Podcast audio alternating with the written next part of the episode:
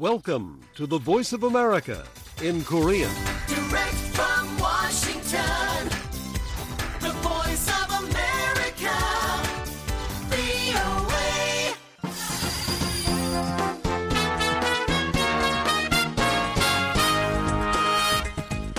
여러분 안녕하십니까? 여기는 미국의 수도 워싱턴에서 보내드리는 VOA 방송입니다. 지금부터 VOA 저녁 방송을 시작하겠습니다.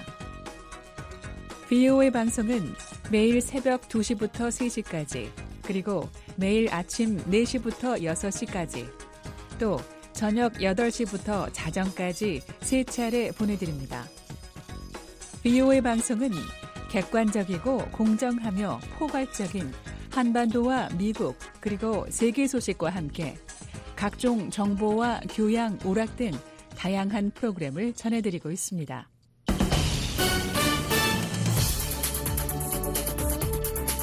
VOA 세계 뉴스입니다. 볼로디미르 젤렌스키 우크라이나 대통령이 어제 러시아군의 공세가 집중되고 있는 동부 돈바스 지역의 사령관을 전격 해임했습니다. 젤렌스키 대통령은 이날 이유를 밝히지 않은 채 에드와드 모스칼브 사령관의 해임을 발표했습니다.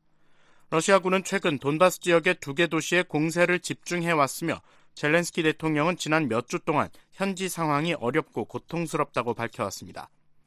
한편 우크라이나군은 어젯밤 수도 크이우 상공에 출현한 드론 9대를 포함해 이란제 드론 14대 가운데 11대를 격추했다고 발표했습니다. 또 밤사이 크이우와 다른 도시들의 공습 사이렌이 울렸고 서부 도시 흐멜리츠키에서는 러시아의 미사일 공격으로 한 명이 사망했다고 흐멜리츠키 시장이 밝혔습니다. 이런 가운데 러시아의 동맹국인 벨라루스의 알렉산더 볼포비치 안보위원회 위원장은 25일 계엄령 선포와 전시경제 전환 시 비군사 부문 조직의 잠재적 병력이 최대 150만에 이를 것이라고 말했다고 현지 언론이 보도했습니다. 제이크 설리번 미국 백악관 국가안보 보좌관은 중국이 러시아에 군사 원조를 제공할 경우 후과가 있을 것임을 경고했습니다. 설리번 보좌관은 어제 미 CNN 방송에 출연해 중국은 러시아에 대한 군사적 지원 여부를 어떻게 진행할지에 대해 스스로 결정해야 할 것이라며 하지만 중국이 그 길을 따간다면 실질적인 대가가 따를 것이라고 강조했습니다. 설리번 보좌관은 미 ABC 방송과의 인터뷰에서는 중국이 대러 군사원조 제공에 진전을 보이지 않았지만 해당 선택지를 제거한 것도 아니라고 밝혔습니다. 그러면서 미국 관리들은 중국 측에 해당 대가가 무엇일지에 대해 사적으로 경고했다고 말했습니다. 이런 가운데 윌리엄 번스 미국 중앙정보국 국장은 이날 미 CBS 방송과의 인터뷰에서 중국 지도부가 살상용 장비 제공을 고려하고 있다고 확신한다면서 다만 최종 결정은 아직 내려지지 않았고 실제 살상용 장비가 선적된 증거도 보지 못했다고 말했습니다. 마이클 맥카울 미국 하원 외교위원장도 이날 미 ABC 방송에 출연해 중국이 100대의 드론을 러시아로 보내는 것을 고려하고 있다는 보도에 대한 정보를 갖고 있다고 밝혔습니다. 한편 마우닝 중국 외교부 대변인은 오늘 정례 브리핑에서 중국은 우크라이나를 비롯한 모든 당사자들과 접촉을 유지하고 있다며 핵심은 평화를 요구하고 대화를 촉진하며 위기에 대한 정치적 해결책을 촉진하는 것이라고 거듭 강조했습니다. 우르줄라 폰데어 라이엔 유럽연합 집행위원장과 샤를 미셸 유럽 연합 정상회의 상임의장이 올 상반기 중국을 방문할 가능성이 있다고 푸콩 유럽연합 주재 중국 대사가 밝혔습니다. 후 대사는 중국 관영 매체인 환구시보 26일자 인터뷰에서 이미 준비가 이루어지고 있다며 이같이 밝히고 중국과 EU가 곧 빈번한 고위급 상호 방문을 시작할 것으로 예상된다고 말했습니다. EU 외교 관리들의 중국 방문 계획은 중국이 지난주 입장문을 통해 우크라이나 전쟁의 평화적 해결 방안을 제안한 데 뒤인 것인 것입니다. 앞서 호르의 톨레도 중국 주재 EU 대사는 중국의 입장문 발표 뒤 베이징에서 기자와 만나 우크라이나 전쟁은 침략자와 침략 당하는 측이 있는데 입장문에 침략자에 대한 언급이 없는 것은 이상하다고 말했습니다. 그러면서 우크라이나 전쟁은 불법이고 정당한 이유가 없으며 그렇기 때문에 중국의 입장은 다소 우려된다고 말했습니다. 푸 대사는 인터뷰에서 우크라이나와 관련해 EU가 중국에 분노하는 것은 매우 비이성적이라면서 중국은 이 문제가 양측 관계의 발전에 영향을 미치길 원하지 않는다고 말했습니다. 지난해 12월 초 베이징을 방문했던 미셸 상임의장은 당시 시진핑 국가주석에게 우크라이나 전쟁과 관련해 러시아의 영향력을 사용할 것을 촉구한 바 있습니다. 제이크 설리번 미국 백악관 국가안보보좌관은 어제 신종 코로나 바이러스의 기원과 관련해 결정적인 답은 없다고 말했습니다. 설리번 보좌관은 이날 미 CNN 방송과의 인터뷰에서 신종 코로나 바이러스가 중국 우한의 실험실에서 누출됐을 가능성이 있다는 내용의 미 에너지부 보고서에 대해 이같이 밝혔습니다. 설리번 보좌관은 정보계에는 다양한 견해가 있다면서 더 많은 통찰력이나 정보를 얻게 된다면 그것을 의회와 미국 국민과 공유할 것이라고 말했습니다. 설리번 보좌관은 이날 미 NBC 방송과의 인터뷰에서는 지난 3년 동안 일어난 일을 생각해보라면서 그것이 중국에서 왔다는 많은 증거가 있다며 미 의회가 우선 이 문제에 대한 광범위한 공청회를 열어야 한다고 밝혔습니다. 그러면서 코로나 바이러스는 한 세기에 일어난 가장 큰 전염병 중 하나였다고 강조했습니다. VOA 세계뉴스 김시영입니다.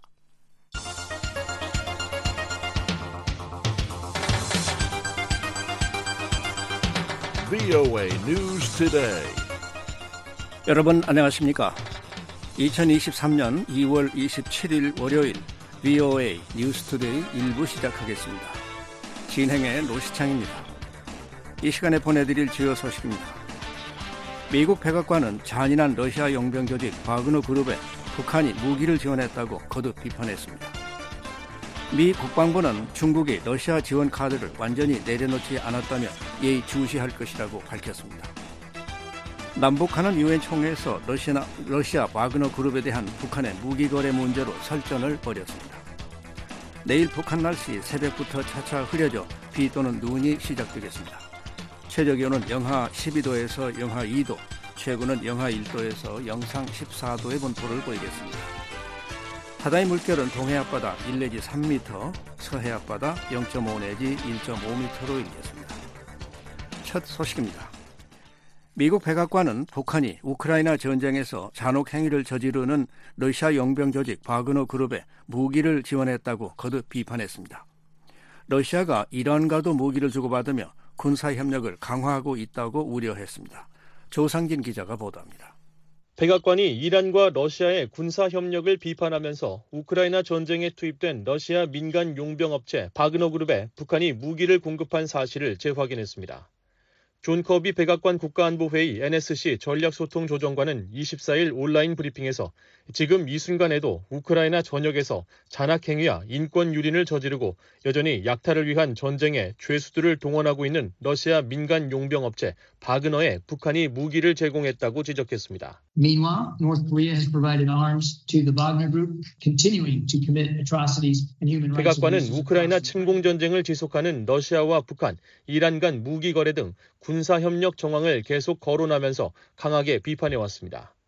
커비 조정관은 이날 브리핑에서도 우리는 러시아 전쟁에 대한 이란의 지원이 확대되고 있다는 추가적인 정보를 갖고 있다며 우려를 표했습니다. We have additional information that Iran's support for Russia's war is expanding.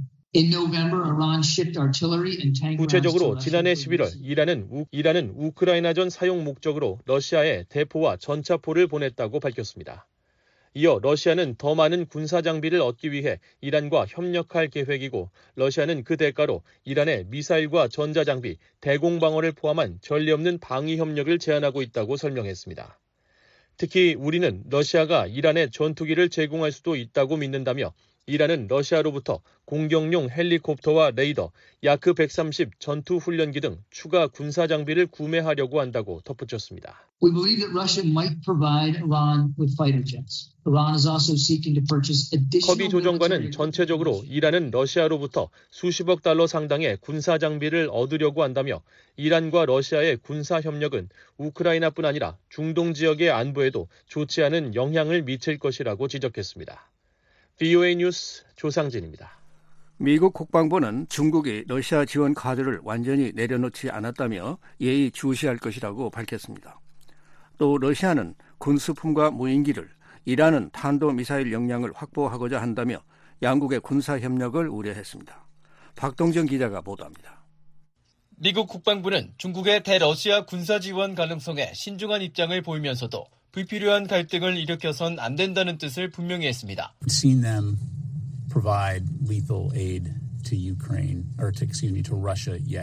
패트릭 라이더 국방부 대변인은 recently 24일 정례 브리핑에서 중국이 러시아에 무기부와 탄약 등 군사 지원을 검토하고 있다는 언론 보도와 관련해 우리는 그들이 러시아에 치명적인 원조를 제공하는 것을 아직 보지 못했다면서도 그러나 우리는 또한 그들이 테이블에서 그것을 치우지 않았다는 것을 알고 있다고 말했습니다. 이어 로이드 오스틴 국방장관과 토니 블링컨 국무장관 등이 러시아에 대한 치명적 지원이 초래할 영향에 대해 중국에 경고하는 것을 들었을 것이라며 이는 불필요하게 확대되는 갈등과 우크라이나 국민들의 고통을 포함하는 것이라고 지적했습니다.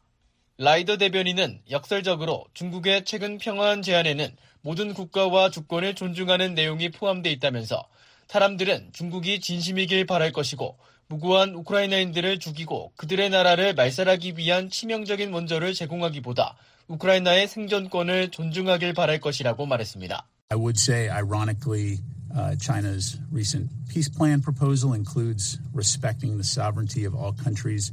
Uh, so one 그러면서 우리는 계속해서 이를 면밀히 주시할 것이라고 강조했습니다. 앞서 로이드 오스틴 국방장관은 이날 미국 CNN 방송에 출연해 중국의 대러시아 살상무기 지원 가능성과 관련해 아직 그런 지원은 없는 것으로 보이지만 테이블에서 제거된 것은 아니다라고 밝혔습니다. 이어 중국은 군수품과 무기 측면에서 상당한 능력을 갖추고 있다며 만약 그들이 러시아에 실질적인 지원을 한다면 매우 경솔한 조치가 될 것이며 이는 우크라이나 분쟁을 길어지게 할 것이라고 경고했습니다. 토니 블링컨 장관도 지난 18일 독일 미넨에서 열린 안보회의에 참석해 중국의 러시아 군사 지원 가능성에 우려를 나타내고 실제 지원이 이뤄진다면 우리 관계에 심각할 결과가 뒤따를 것이라고 경고한 바 있습니다. 한편 라이더 대변인은 이날 브리핑에서 이란은 명백한 이유로 러시아와 더 깊은 안보 협력 관계를 추구하고 있다며 양국 간 안보 협력 강화 움직임에도 우려를 나타냈습니다. We know that Iran is pursuing a deeper uh, security cooperation relationship with Russia for obvious reasons. 라이더 대변인은 러시아가 더 많은 군수품과 무인기 역량을 추구하는 가운데 이 협력을 통해 러시아와 일종의 거래 상호작용을 봐왔다면서 예를 들어 우리는 그들이 탄도미사일 능력에 관심을 가졌다는 것을 알고 있다고 말했습니다. 그러면서 이는 러시아가 자신의 행동의 결과로 공급자와 파트너를 잃고 자체 방위 산업에 의존할 수 없게 만든 조치에 대해 많은 것을 말해준다고 지적했습니다. The, the, the kinds of measures that Russia is finding itself having to resort to, not able to depend on its own. 라이더 대변인은 또한 uh, 그것은 이란이 중동뿐만 아니라 우크라이나와 같은 곳으로 테러를 수출하는 불안정한 영향력이라는 데 대해 지적한 우리의 이전 성명에도 잘 나와 있다고 강조했습니다. VOA 뉴스 박동정입니다. 한국과 북한이 유엔 총회에서 이틀간 설전을 벌였습니다. 북한과 러시아 바그너 그룹의 무기 거래 문제로 촉발된 양측의 공방은 북한이 한국을 향해 안보 재앙을 위협하는 상황으로 이어졌습니다. 함지하 기자가 보도합니다. 우크라이나 문제를 논의하기 위해 소집된 유엔 총회 회의장에서 한국은 북한과 러시아의 무기 거래 문제를 제기했습니다.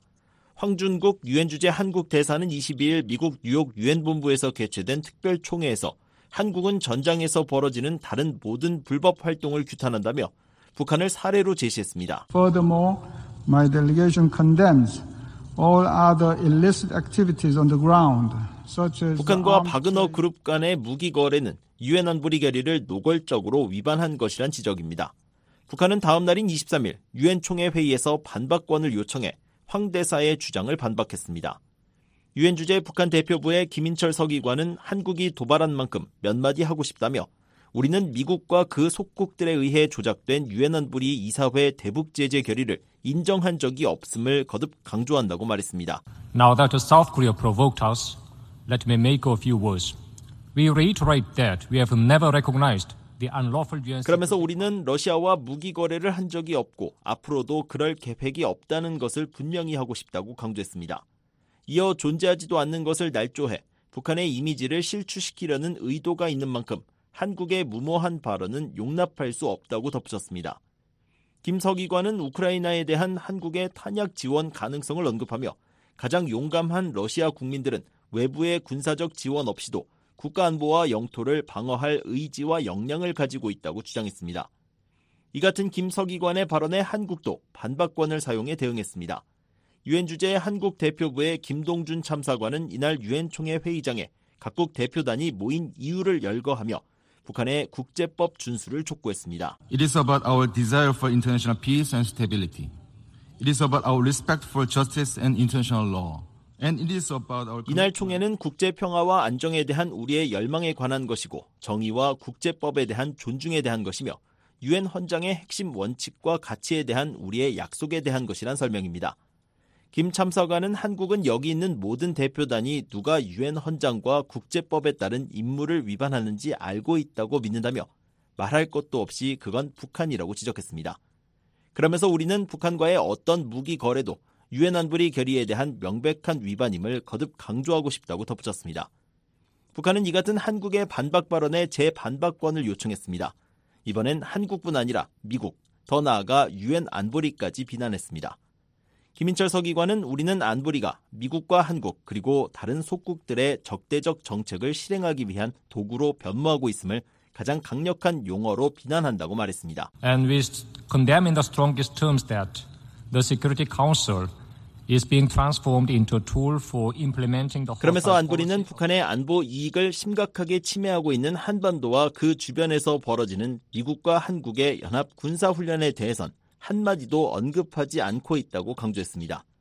김석기관은 북한에 대한 적대적 정책을 강경하게 추진하면서 근거 없는 비난을 계속할 경우 한국이 더 큰 안보 재앙에 직면할 수밖에 없음을 심각하게 경고한다고 밝혔습니다. 뷰이 뉴스 함지합니다. 미 국무부가 한국 내 동결 자금을 돌려달라는 이란의 요구를 일축했습니다. 국무부는 또 이란 핵개발 문제가 먼저 해결돼야 한다며 제재를 유지하고 있는 한국 정부에 감사의 뜻을 밝혔습니다. 백성원 기자가 보도합니다. 미국 국무부는 이란이 최근 한국 내 동결자금 문제 해결을 재차 요구한 데 대해 한국의 대이란 제재 동참을 높이 평가하면서 이란이 핵 개발을 포기하지 않는 한 제재 해제는 없다는 입장을 분명히 했습니다. 국무부 대변인실 관계자는 25일 BOA에 우리는 대이란 제재 체제를 유지해 준 것에 감사하기 위해 전 세계 파트너들과 정기적으로 관여한다고 밝혔습니다. 그러면서 이란이 미국과 우리의 동맹 파트너 그리고 더 광범위한 지역에 핵 프로그램으로 제기하는 도전을 해결하지 않는 한 제재는 계속 시행될 것이라고 확인했습니다. 이 같은 논평은 이란 정부가 최근 아랍에미리트에 적은 이란이라는 윤석열 한국 대통령의 발언을 문제 삼으면서 한국에 동결돼 있는 이란 자금을 돌려달라고 거듭 요구한 데 대한 미국 정부의 입장을 설명하면서 나왔습니다. 앞서 나세르 카나니 이란 외무부 대변인은 20일 윤석열 대통령의 해당 발언과 관련해 불행하게도 한국 정부의 어떠한 보상 조치도 이뤄지지 않았다고 주장하면서 한국 이란 간 외교 갈등 요소로 남아있는 동결 자금 문제를 다시 꺼냈습니다. 카나니 대변인은 한국 정부는 대이란 제재 때문에 자금을 돌려줄 수 없다고 정당화하지만 우리는 이를 받아들일 수 없다며 이란 한국의 관계를 미국과 연관지어서는 안 된다고 말했습니다. 하지만 국무부는 이란 금융자산에 대한 요구가 이란의 정당한 권리이고 미국의 대이란 제재와 관계가 없다는 이란 측 주장을 일축하며 한국 정부의 동결 조치가 정당한 대이란 제재 준수 차원임을 분명히 한 것입니다. 한국 외교부 당국자는 지난 9일 윤 대통령의 발언에 대해 납득을 못했다고 이란이 계속해서 주장한 것 관련해 이란 측의 발언 취지를 이미 분명히 설명했다고 밝힌 바 있습니다. 지난 2018년 미국의 대이란 경제제재 복원 이후 한국 내에는 이란 자금 약 70억 달러가 묶여 있습니다. VOA 뉴스 백성원입니다. 북한의 무력 도발은 다소 느슨했던 미한일 공조를 조이고 일본의 북한 타격 역량만 고도화한다고 워싱턴의 한반도 전문가들이 지적했습니다. 미국은 한일과의 동맹 강화를 넘어 양국의 군사력을 대폭 강화하는 중이며 이런 역량은 핵 우산을 포함한 미국의 확장 억제력과 결합해 북한 정권의 존망을 좌우하게 될 것이라는 설명입니다. 특히 확장 억제 제공에 대한 의구심을 해소하기 위해 핵 전력을 공동 기획하고 전술 핵 재배치를 대비한 기반 시설을 한국에 구축할 수도 있다고 제안했습니다. 전문가들은 선을 넘는 북한의 도발이 무엇보다 일본의 군사 전략을 완전히 바꾸어 놓고 있다며 일본이 앞으로 전혀 다른 길을 갈 것이라는 현실을 북한 지도부가 심각하게 받아들여야 할 것이라고 경고했습니다.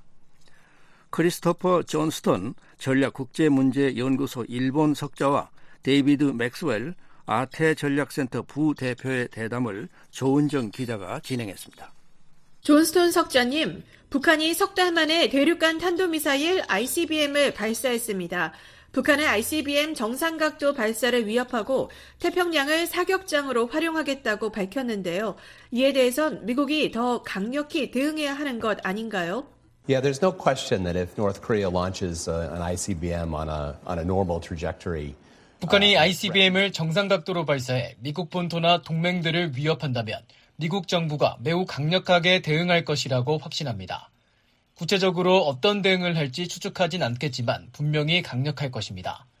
만일 북한이 시험 발사한 미사일이 미국이나 동맹을 위협하지 않는 궤도로 비행한다면 북한의 역량을 파악하고 방어 계획을 세울 수 있는 훌륭한 정보 수집 기회가 될 것입니다.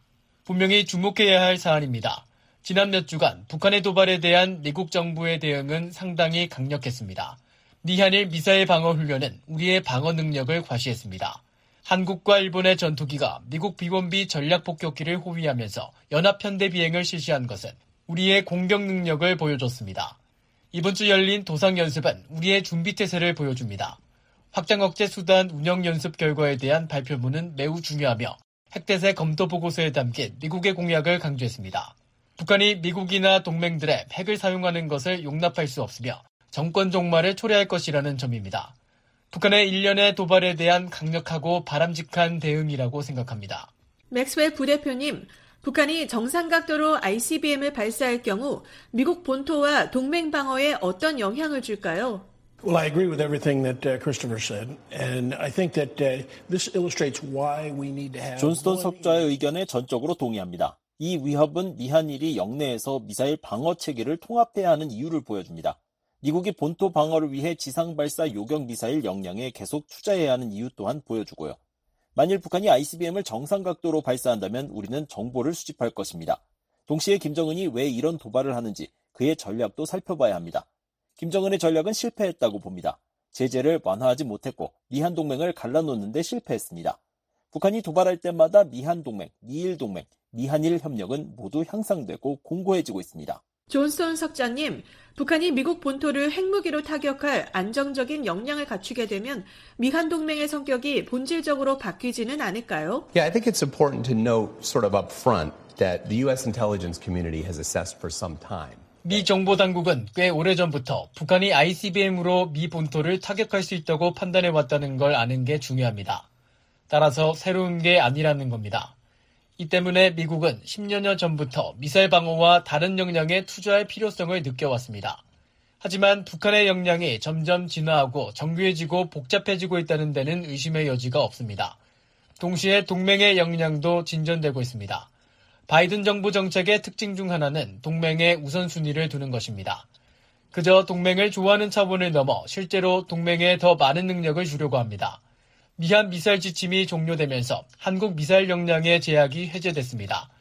미국은 일본의 타격 능력 개발을 분명히 지지하고 있습니다.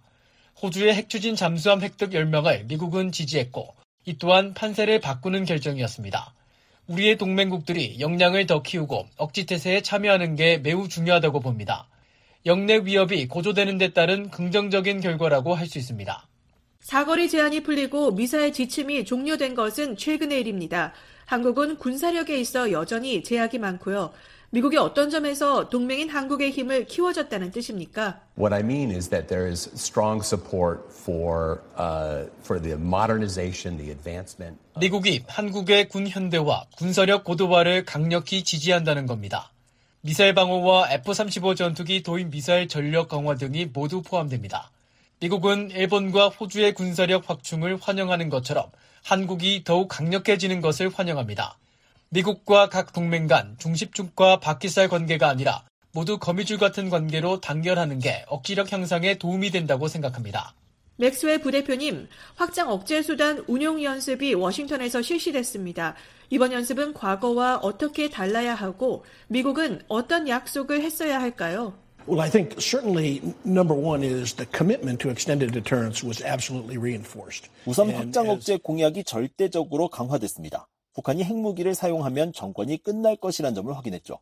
이 연습은 기밀이기 때문에 상세한 내용을 알 수는 없습니다. 하지만 타격 대상을 정하고 핵무기를 포함한 모든 무기를 사용하는 방안을 검토했을 것입니다. 우리는 핵무기를 사용하지 않고도 북한의 상당 부분을 파괴할 수 있습니다. 따라서 핵무기는 적절한 때 신중하게 사용될 것입니다. 이런 훈련은 북한의 대량 살상 무기 공격으로부터 한국을 방어하는 방안을 연구하고 학습하는 데 큰 도움이 된다고 생각합니다. 이번 훈련에 관심이 집중되고 북한의 핵 사용 시나리오도 다뤄진 것은 아무래도 윤석열 대통령이 핵무장 옵션을 거론했던 게 영향을 미치지 않았을까요? 또 한국의 핵무장 여론이 높아진 것도 이유가 아닐까요? I think all these factors, uh, um, you know, impact on that, and I think you know the the U.S. is being 그 questioned. 모든 요소가 영향을 줬다고 봅니다. 미국의 공약에 대한 의문도 제기되고 있고요. 한국과 관련 없는 다른 나라들에서 일어난 사건들로 인해 미국의 공약에 의구심이 생겼습니다. 저는 그게 오해라고 생각합니다. 한국에 대한 미국의 확장 억제 공약은 절대적이고 김정은도 이 사실을 알아야 합니다. 이런 연습은 일반적으로 보안을 유지한 채 비공개로 실시됩니다. 하지만 북한의 위협이 고조되고 한국에선 잠재적 핵무기 획득에 대한 논의가 진행되는 상황에서 미한 양국 군의 광범위한 작업을 대중에 인식시키는 것이 정말 중요하다고 생각합니다. 그리고 한국의 핵무장 논의는 정말 긍정적 신호라고 봅니다. 한국이 핵무기를 필요로 하거나 확보해야 한다고 생각하진 않지만요. 강력한 자국 방위 의지를 표출하는 것이고 미국은 이를 환영합니다. 이런 훈련은 양국의 한국 방어 의지를 강화하는 데 큰 도움이 된다고 생각합니다. 존스톤 석좌님, 하지만 우리는 항상 최악의 상황을 가정해야 하는데요. 북한이 초대형 방사포에 핵무기나 생화학 무기를 탑재해 한국의 공군 기지에 발사하면 연합군의 작전에 큰 타격을 주지 않겠습니까? No question that this is a, a real threat, a new one, uh, and that Kim Jong Un is seeking to develop. 이것이 새롭고 실질적인 위협이라는데 의심의 여지가 없습니다. 김정은은 전술핵부터 다탄두 ICBM까지 다양한 핵능력 개발에 나섰습니다. 위협이 진화했다는 것을 인식해야 합니다. 미국 정부가 매우 강력한 약속을 했음을 다시 강조하겠습니다.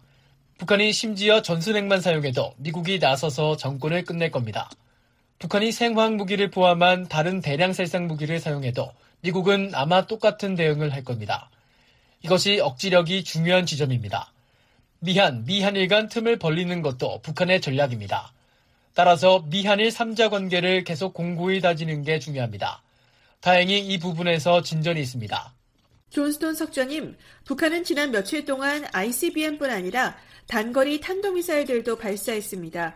북한이 미사일 기술을 고도화하면서 미국이 한국에 제공하는 확장 억제가 이미 다소 약화된 것 아닌가요? First point on this is it's important to recognize there's always a baseline of concern among our allies about the credibility. 확장 억제의 신뢰성에 대해 동맹들은 항상 기본적인 우려를 갖고 있습니다.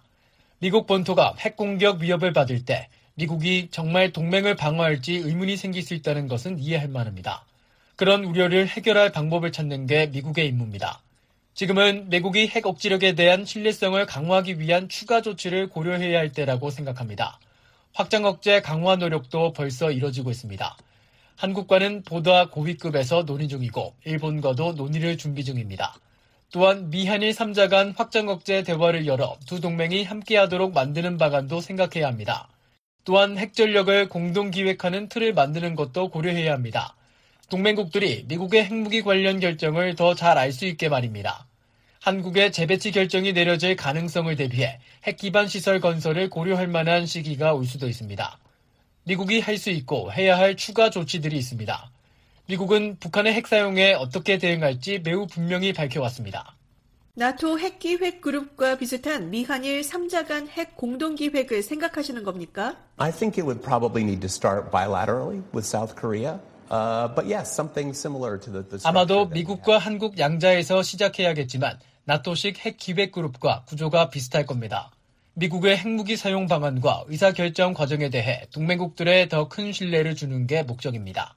맥스웰 부대표님, 한국이 북한의 전술핵 공격을 방어할 수 있다고 보세요? 방어 역량이 약해서 북한과 핵 균형을 이루기 위해 한국이 핵무기를 원하는 것 아니겠습니까? Well, I think that's an emotional argument, uh, and I think that uh, ha- just possessing nuclear weapons by South Korea. 그것은 감정적인 주장입니다. 한국이 핵무기를 보유한다고 북한 핵 공격에 대한 방어력이 향상되진 않을 것입니다. 사람들은 핵무장이 대북 억지 효과가 있다고 인식하지만 저는 의심스럽습니다. 미사일 방어와 북한 무기에 대한 정밀 타격력이 억지력을 강화하죠. 그저 핵무기를 가진다고 북한 핵무기에 대한 방어를 보장하는 게 아닙니다. 훨씬 더 많은 게 필요합니다. 하지만 주한 우크라이나 대사는 최근 한국 언론과의 인터뷰에서 핵무기 폐기 결정이 방위력을 약화시켰고 러시아의 우크라이나 침공을 유발했을 것이라고 말했습니다. Well, yes, although Ukraine never had a capability to employ nuclear weapons, uh, they were 우크라이나가 핵무기 사용 능력을 가졌던 적은 없습니다. 소련 체제의 통제 아래 있었으니까요. 사과와 오렌지 같이 전혀 다른 것을 비교하는 것입니다. 그리고 한국은 핵무기를 가졌던 적이 한 번도 없죠. 확장 억제는 북한 핵무기에 대한 억지력을 제공하는 것입니다. 따라서 그런 논리는 한국보다는 김정은이 내세울 만한 주장입니다. 아시다시피 김정은은 누구든 핵무기를 포기하면 취약해진다고 생각합니다. 김정은은 우크라이나, 리비아, 이라크 사례를 보며 자신은 핵무기를 포기하는 실수를 절대 하지 않겠다고 다짐할 겁니다. 하지만 미국의 동맹인 한국에는 적용되지 않는 논리입니다. 존스톤 석자님, 북한은 일본의 재무장을 비판하지만 북한의 도발이야말로 일본 국방력 강화의 촉매제가 된 거 아닌가요? 북한이 한국 전쟁을 일으켜 미국이 일본에 대해 역코스 정책을 펼치고 자위대를 탄생시킨 것처럼요. No question, and this is back to the point that Kim Jong Un's actions are making his environment less secure. 물론입니다. 김정은의 행동이 그의 안전을 강화하는 게 아니라 오히려 약화한다는 걸 다시 보여주죠. 일본 국방력 강화의 큰 동기 중 하나가 북한의 위협이라는 건 의심할 여지가 없습니다. 이 밖에 중국이 제기하는 위협도 한 요인이고 우크라이나 전쟁도 일본 여론에 지대한 영향을 미쳤습니다. 21세기에도 여전히 대규모 전쟁이 발발할 수 있고 일본 국민이 그런 현실에 대비해야 한다는 인식이 있습니다. 따라서 여러 요인이 있지만 인접한 북한 위협이야말로 최우선순위죠. 이 때문에 일본은 방위비를 두 배로 늘리고 실질적 공격 능력도 처음으로 갖추려는 겁니다. 맥스벨 부대표님, 일본은 타이완 전쟁에 참여할 뜻을 공개적으로 밝혔고 한국은 그러지 않았습니다. 타이완 유사시 미국의 두 아시아 동맹이 참여하는 정도가 다를 수 있다고 보시나요? 한국도 일본에 상응한 수준으로 참여해야 하나요? Short answer is no. I think Japan and Korea are two different situations, uh, and I think they will both. 짧은 대답은 아니옵니다. 일본과 한국은 서로 다른 상황이고 각자의 방식으로 인도태평양 방위에 기여할 겁니다. 타이완 유사시 한국과 한반도 상의 동맹은 무엇보다 북한의 공격을 저지하는 데 신경 써야 합니다. 일본과는 셈법이 다릅니다. 일본은 영토와 섬들이 위협받을 것입니다. 따라서 일본은 타이완 방어에 전념하는 것이고 저는 일본이 매우 훌륭하고 중요한 결정을 내렸다고 생각합니다. 하지만 한국은 다른 문제에 직면할 것이고 한국에 있는 군대는 북한의 모든 공격을 막는데 초점을 맞춰야 할 것입니다. 우리는 비상사태가 두 곳에서 동시에 발생하는 것을 원치 않습니다. 따라서 억지력이 중요한데 한국군은 확실히 지상에서 억지력을 유지하는 데 핵심적인 역할을 합니다. 미국은 타이완을 방어하면서도 한반도에서 전쟁 억제를 위해 군사 자원을 적절히 배분해야 하는 딜레마에 처할 것입니다. 지금까지 국제전략문제연구소 크리스토퍼 존스톤 석좌와 아태전략센터의 데이비드 맥스웰 부대표의 대담을 들으셨습니다.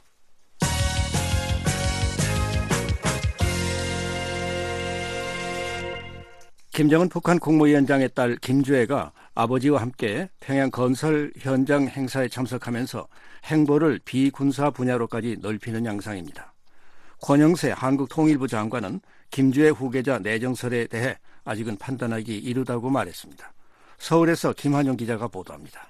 북한 대외관용 조선중앙통신과 노동당기관지 노동신문은 김정은 국무위원장이 딸 김주애와 함께 평양 서포지구 새거리 건설 착공식에 참석한 사실을 26일 보도했습니다. 조선중앙통신 등은 김 위원장이 착공식에서 김주애 등과 함께 첫 삽을 뜨고 발파 단추를 직접 눌렀다고 전하고 김주애가 김 위원장 바로 옆에서 손뼉을 치고 삽질하는 사진도 공개했습니다. 김 위원장은 현장 연설을 통해 이 사업이 하나의 건설 사업이 아니라 정치 투쟁이라며 당에서 호소한 지 얼마 안 돼 전국의 모든 청년 동맹 조직들에서 무려 10여만 명의 청년들이 수도 건설의 탄원에 나섰다고 강조했습니다.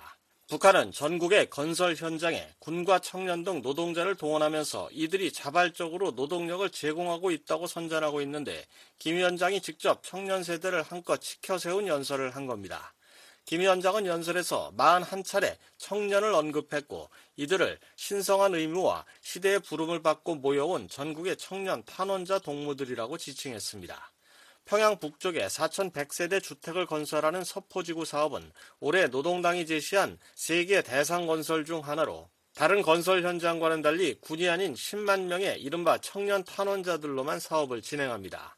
자발적 탄원을 구실로 청년 노동력을 동원해 경제 사업을 챙기면서 경험이 부족하고 자칫 동요할 수 있는 청년 세대의 사상을 통제하는 일석이조의 포석이라는 관측입니다.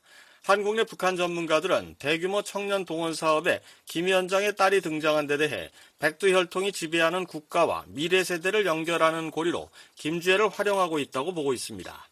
한국 정부 산하 국책 연구기관인 통일연구원 홍민 북한 연구실장은 김 위원장이 청년 세대를 향한 메시지 전달에 김주애를 활용하고 있다며 향후 김주애의 성장 과정 전반을 지속적으로 노출하면서 김주애를 미래 세대에 대한 호소력, 통합적 메시지에 활용할 것이라고 전망했습니다.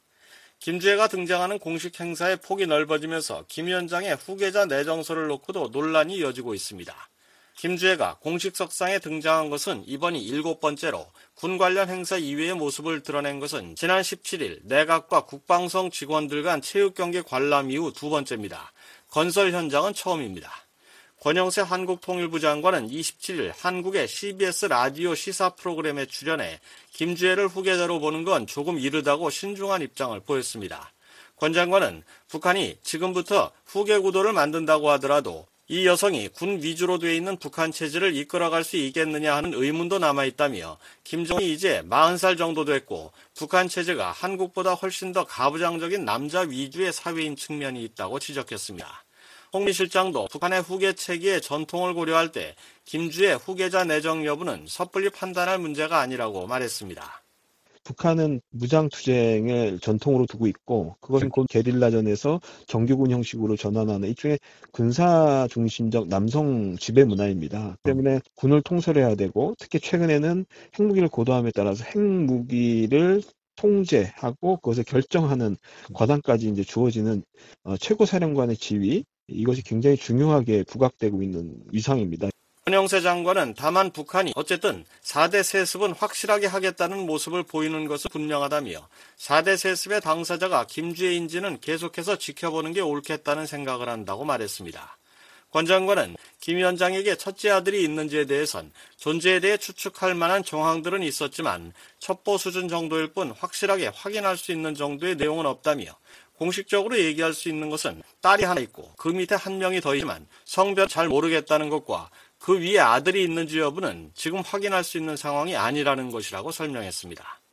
김영석 전 한국통일부 차관은 김 위원장의 후계자가 누가 될지는 모르지만 김주애의 잦은 등장을 통해 백두혈통이 국가를 다스린다는 이미지를 주민들에게 각인하는 효과가 있을 것이라고 말했습니다.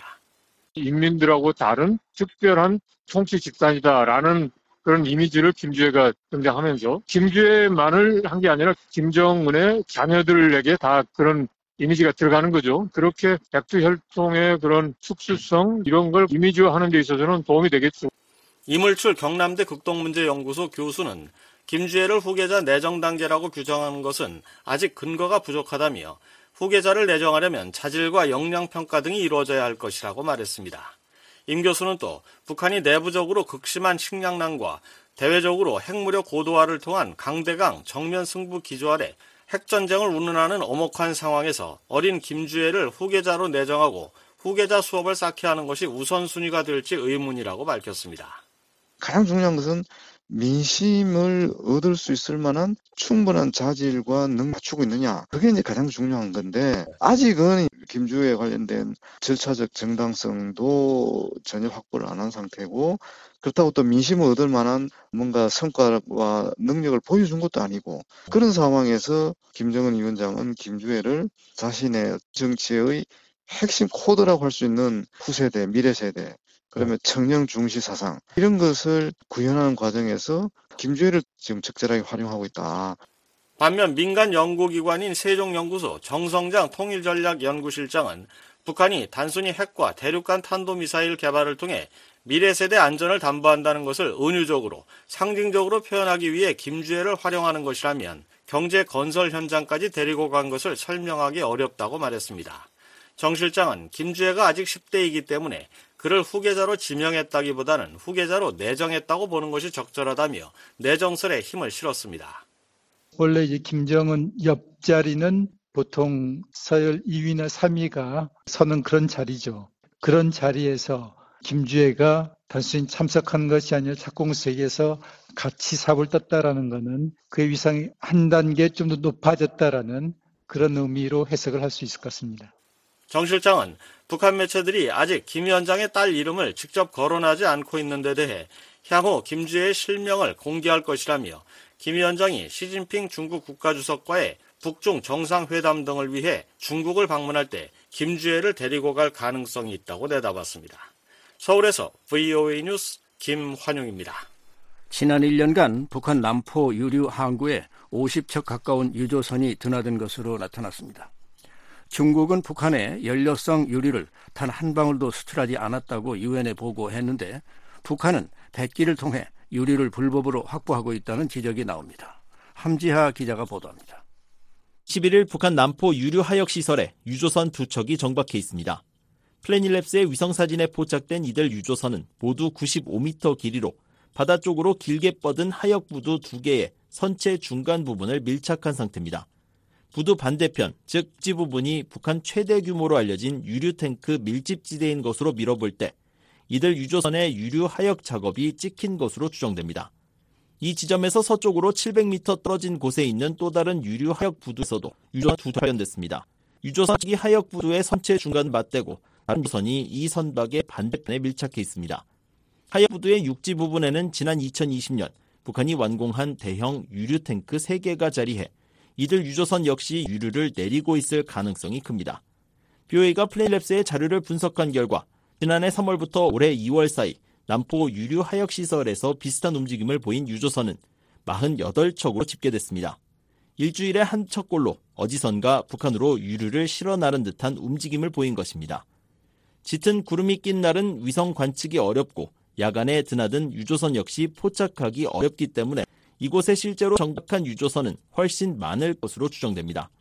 남포 유류 하역 시설은 과거 유엔 안보리 대북제재위원회 전문가 패널이 북한의 불법 유류 활동 현장으로 지목한 곳입니다. 전문가 패널은 선박 간 환적 등 불법 경로를 거친 유류가 북한 선적 혹은 제3국의 유조선에 실려 이곳에 하역된다고 지적한 바 있습니다. 특히 유조선 정박 횟수를 토대로 북한에 반입된 정제유 양을 추산하기도 했는데 이를 근거로 매년 북한이 안보리가 허용한 정제유 반입량 50만 배럴을 넘기고 있다고 지적해왔습니다. 지난 1년 동안 남포에서 포착된 48척의 유조선에 같은 기준을 적용할 경우 북한은 최소 48만에서 최대 144만 배럴의 정제유를 확보했다는 계산이 가능합니다. 유엔 안보리는 지난 2017년 결의 23975를 통해 북한의 정제유 수입 한도를 연간 50만 배럴로 제한했습니다. 문제는 북한이 이렇게 많은 양의 유류를 반입했을 가능성이 큰데도 유엔의 공식 기록은 이를 전혀 반영하지 못한다는 점입니다. 현재 북한의 유류를 수출하는 유일한 국가인 중국은 지난해 1월부터 11월까지 북한에 공급한 정제유가 10만 5,321.69 배럴이라고 유엔 안보리 대북제재위원회에 보고했습니다.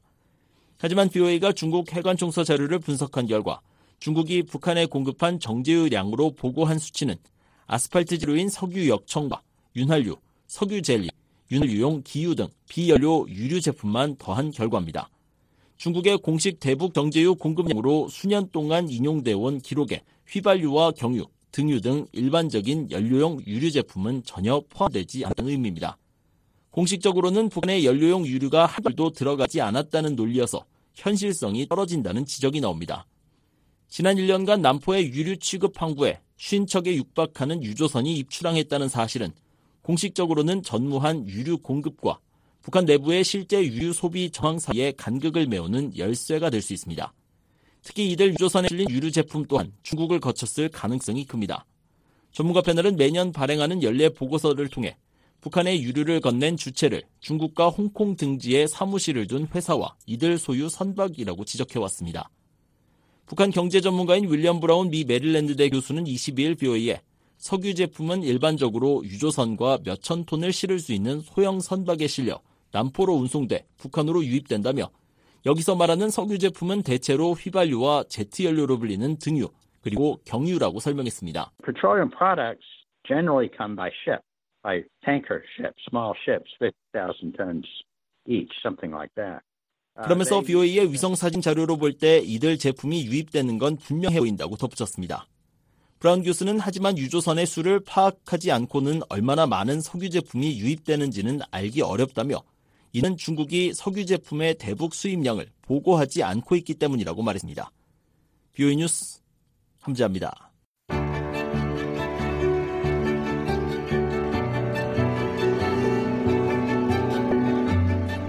한반도 주요 뉴스의 배경과 의미를 살펴보는 쉬운 뉴스 흥미로운 소식 뉴스 동서남북입니다. 러시아의 우크라이나 침공으로 시작된 전쟁이 개전 1주년을 맞았습니다. 우크라이나 전쟁은 국제 질서뿐 아니라 북한을 비롯한 한반도 상황에도 상당한 변화를 가져왔습니다. 우크라이나 전쟁이 한반도에 미친 영향과 북한의 셈법을 최원기 기자가 정리해드립니다. 조 바이든 미국 대통령이 러시아의 침공 1주년을 나흘 앞둔 2월 20일 우크라이나를 깜짝 방문했습니다. 바이든 대통령은 이날 우크라이나의 수도 크이우에서 볼로디미르 젤렌스키 대통령과 만나 1년이 지났지만 우크라이나는 건재하다, 민주주의도 건재하다, 미국은 우크라이나와 함께하며 세계도 함께한다고 말했습니다. One year later, Kiev stands. And Ukraine stands. Democracy stands. The Americans stand with you. 바이든 대통령은 또 우크라이나에 대한 5억 달러의 추가 군사 지원을 약속했습니다. 이로써 미국이 지금까지 우크라이나에 제공한 지원은 275억 달러에 달하게 됐습니다. 전문가들은 이번 우크라이나 방문이 바이든 대통령이 지난 3년간 추진해온 외교 정책을 상징적으로 보여준다고 말합니다. 2020년 1월 출범한 바이든 행정부가 당초 추구했던 것은 중국 봉쇄였습니다. 바이든 대통령은 취임 초기부터 중국을 21세기 최대 전략적 도전으로 규정하고 일본, 한국, 호주, 인도, 필리핀 등을 규합해 중국을 봉쇄하려 했습니다. 그런데 지난해 2월 24일 러시아가 우크라이나를 침공하자 미국은 중국에 대해 러시아 봉쇄까지 추진했습니다. 미국의 중러 봉쇄망은 태평양과 인도양을 넘어 대서양까지 유라시아 대륙을 둘러싸는 초대형 포위망으로 확산되고 있습니다. 미국의 중러 포위망을 단적으로 보여준 것이 지난해 7월 스페인 마드리드에서 열린 나토 정상회의였습니다. 이 자리에는 나토 30개 회원국 정상은 물론 회원국이 아닌 한국의 윤석열 대통령과 일본의 기시다 후미오 총리가 참석해 미한일 3국 정상회담을 가졌습니다. 한국과 일본, 호주 같은 아시아 태평양 국가를 나토 정상회의에 참여시킨 것은 중국 봉쇄를 위한 것으로 보입니다. 과거 한국 이명박 정부에서 외교통상부 장관을 지낸 류명환 전 장관은 국제 정세가 신냉전 시대에 접어든 상황에서 한국이 이런 흐름에 동참하지 않을 수 없다고 말했습니다. 옛날에는 자유진영과 공산진영인데 지금은 그것보다는 독재와 민주주의의 저거라고 볼 수 있겠죠. 그건 푸틴하고 시진핑이라는 그런 전체주의적인 경향을 띠는 지도자로 인해서 어, 그런 상황으로 이 우리가 원하는 게 아니고 끌려간 거죠. 나토도 우크라이나 전쟁을 계기로 전략 개념을 완전히 수정했습니다. 그동안 나토는 러시아를 잠재적 전략적 파트너로 규정해왔는데 이를 가장 중대하고 직접적인 위협으로 바꿨습니다.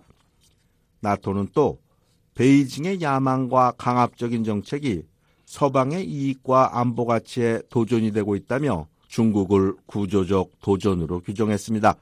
국제 질서가 신냉전 구도로 재편되면서 한반도를 둘러싼 동북아 정세도 평가르기 경향이 뚜렷해지고 있습니다. 즉 북쪽에는 중국, 북한, 러시아가 참여하는 북방 삼각관계가 그리고 남쪽에는 미국, 한국, 일본의 남방 삼각관계가 형성돼 대립하고 있습니다. 우크라이나 전쟁은 북한의 전략적 셈법에도 상당한 변화를 가져왔습니다. 우선 우크라이나 전쟁은 북한 비핵화를 한층 멀어지게 만들었습니다. 1991년 옛소련 해체 당시 우크라이나는 전 세계 세 번째 핵무기 보유국이었습니다. 당시 우크라이나에는 핵탄두 1,700여 개와 170여 개의 대륙간 탄도미사일 ICBM이 있었습니다.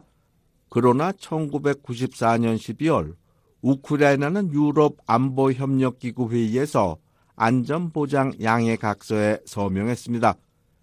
핵무기를 포기받는 대신 미국, 영국, 러시아로부터 독립과 영토 보존을 약속받은 겁니다. 그러나 지난해 2월 러시아의 우크라이나 침공으로 이 같은 안전보장은 한갓 휴지 조각이 됐습니다. 한국 정부 산하 국책 연구 기관인 통일연구원 조원범 박사는 우크라이나 사태를 지켜본 북한 수뇌부가 핵을 포기해서는 안 되겠다는 생각을 한층 더 굳혔을 것이라고 말했습니다. 핵무기가 없는 우크라이나가 러시아와의 관계에서 현저한 열세, 구조적 그 열세에 놓여 있다는 걸 봤기 때문에 핵에 대한 집착은 더 커지겠죠, 북한에. 북한 수뇌부는 또 러시아의 우크라이나 침공으로 조성된 신냉전 구도에 편승해 외교적 고립을 타개하고 활로를 모색했습니다. 지난해 3월 2일 유엔은 긴급 특별총회에서 우크라이나를 침공한 러시아를 규탄하는 결의안을 놓고 찬반 투표를 실시했습니다. 이 표결에서 미국과 한국, 일본 등 국제사회 141개국이 결의안에 찬성했고 중국과 인도, 이란 등은 기권했습니다. 북한은 이 결의안에 반대했습니다. 전 세계에서 이 결의안에 반대표를 던진 나라는 북한과 벨라루스, 시리아, 에리트레아, 그리고 러시아 등 5개국 뿐이었습니다. 북한의 이 같은 외교적 도박은 두 달 뒤 결실을 거두었습니다. 5월 26일 미국은 유엔 안보리에서 북한의 대륙간 탄도미사일 ICBM 발사를 규탄하며 추가적인 대북 결의안을 채택하려 했습니다. 그러자 안보리 상임이사국인 러시아는 중국과 함께 거부권을 행사해 이 결의안을 부결시켰습니다. 북한은 더 이상 안보리의 대북 제재를 걱정할 필요가 없게 됐습니다. 그 결과 북한은 지난해 ICBM 8회를 비롯해 40회에 걸쳐 적어도 65발의 탄도미사일을 발사했습니다. 북한 역사상 한 해 가장 많은 미사일을 쏜 겁니다. 북한은 또 우크라이나 전쟁을 이용해 경제적 활로를 모색하고 있습니다. 지난해 7월 13일 북한은 우크라이나 동부 돈바스 지역의 친러시아 괴뢰 정권인 도네츠크 인민공화국과 루안시크 인민공화국을 승인했습니다. 이어 알렉산드로 마체고라 평양 주재 러시아 대사는 언론과의 인터뷰에서 북한과 돈바스 친러시아 공화국 간에 상당한 경제 협력 가능성이 있다고 밝혔습니다. 또 북한은 지난해 11월에는 러시아 용병 집단인 바그너 그룹에 포탄과 보병용 미사일 등 군수 물자를 판매한 것으로 알려졌습니다. 조한범 박사는 우크라이나 전쟁이 끝나고 북한이 러시아에 노동자를 송출할 경우 상당한 의아를 벌 수 있을 것이라고 말했습니다. 돈바스 지역의 재건을 위해서 노동자 파견 협상이 이제 이미 합의가 됐고요. 예를 들어 이미 보도된 대로 10여만 명의 노동자만 북한이 파견을 해도 1년에 어, 10억 달러 내외의 막대한 현금이 생기기 때문에 우크라이나 사태는 북한에게 새로운 탈출구 기회가 만들어진 거다 이렇게 봐도 무방하죠. 문제는 미러 미중 갈등이 본격화되면서 북한 핵 문제를 풀기가 더욱 어려워졌다는 겁니다. 미국 바이든 행정부는 북한 핵 문제에 대해 중국의 협력을 바라고 있습니다. 북한을 비핵화하는 것이 중국에도 이익이라는 겁니다. 그러나 지금 같은 신냉전 시대에 중국이 미국에 협력할 가능성은 희박하다고 전문가들은 말합니다. 워싱턴의 북한 전문가인 켄고스 해군 분석센터 국장은 미국이 중국을 봉쇄하는 상황에서 왜 중국이 미국을 돕겠느냐고 반문했습니다.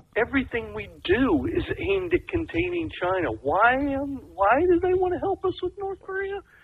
러시아의 우크라이나 침공은 한반도를 둘러싼 국제 정세에도 큰 변화를 가져왔습니다. 새로운 국제 정세 속에서 북한의 선택이 어떤 결과로 이어질지 주목됩니다. VOA 뉴스 최원기입니다. 지금까지 VOA 뉴스 투데이 일부를 보내드렸습니다. 잠시 후에는 미국 정부의 견해를 반영하는 논평 VOA 세계 뉴스 뉴스 투데이 2부가 방송되겠습니다.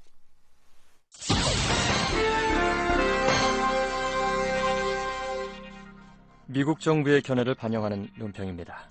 거의 5년 전인 2018년 4월 7일 저녁 시리아 공군 헬리콥터 한 대가 독가스가 담긴 통 두 개를 시리아 두마시에 떨어뜨렸습니다.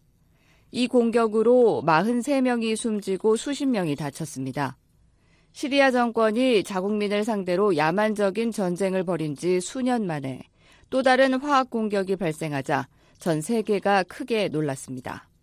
그 후 시리아 정권은 국제 사찰단의 신속한 현장 접근을 방해해 사건 조사에 차질이 빚어지면서 사찰단은 조사를 제대로 할 수 없었습니다. 이어 시리아는 뻔뻔하게도 자신의 개입을 부인했으며 시리아의 동맹국인 러시아는 이 문제에 간섭했습니다. 러시아와 시리아는 이 사건을 감추기 위해 대규모 허위 정보를 퍼뜨렸습니다. 그들은 사건이 조작됐다는 거짓 주장을 내놨습니다. 가스통과 시체들은 지역 반군들에 의해 현장에 배치된 것이며 독가스는 반군들이 사용한 것이라고 주장했습니다. 또 희생자들은 다른 곳에서 살해돼 두마로 이송됐다고 주장하기도 했습니다. 그동안 러시아와 시리아 정권은 사건이 발생한 장소를 소독하고 엉터리 증거를 제거하는가 하면 목격자들에게는 이 뻔뻔한 선전을 지지하라고 강요했습니다. 3개월 이후 국제기구인 화학무기 금지기구는 두마 시민들이 화학무기 공격을 받았다는 첫 번째 보고서를 발표했습니다. 2023년 1월 27일 화학무기 금지기구는 또다시 최신 보고서를 발표했습니다. 이 보고서는 2018년 4월 7일 저녁 시리아 호랑이 부대 헬리콥터 한 대가 두마의 민간인 거주 지역의 아파트 두 개 건물에 독성 염소가스가 포함된 노란색 실린더 두 개를 떨어뜨려 43명의 사망자와 수십 명의 부상자가 발생했다고 결론을 내렸습니다. 보고서 발표 이후 미국과 영국, 프랑스, 독일은 시리아의 바샤르 아사드 정권이 두마에 치명적인 화학무기 공격을 가한 것을 규탄하는 공동 성명을 발표했습니다. 성명은 또 이 보고서는 반대파의 공격이었다는 러시아의 주장을 반박한다고 지적했습니다. 성명은 시리아는 화학무기 프로그램을 완전히 신고하고 폐기해야 하며 화학무기 금지기구 요원들을 시리아에 배치해 이를 확인해야 한다고 밝혔습니다. 이어 성명은 우리는 러시아가 화학무기 사용에 대한 책임으로부터 시리아를 보호하는 것을 중단할 것을 요구한다며 크렘린의 잘못된 정보가 아사드 정권의 학살을 감출 수 없다고 지적했습니다. 성명은 화학무기 금지기구 요원들의 독립적이고 편견 없고 전문적인 작업을 칭찬하며 어떤 상황에서든 화학무기의 사용을 비난한다고 밝혔습니다. 성명은 또 우리는 시리아와 그 이후의 모든 화학무기 공격 가해자들에게 책임을 묻겠다는 우리의 약속을 재확인한다고 강조했습니다.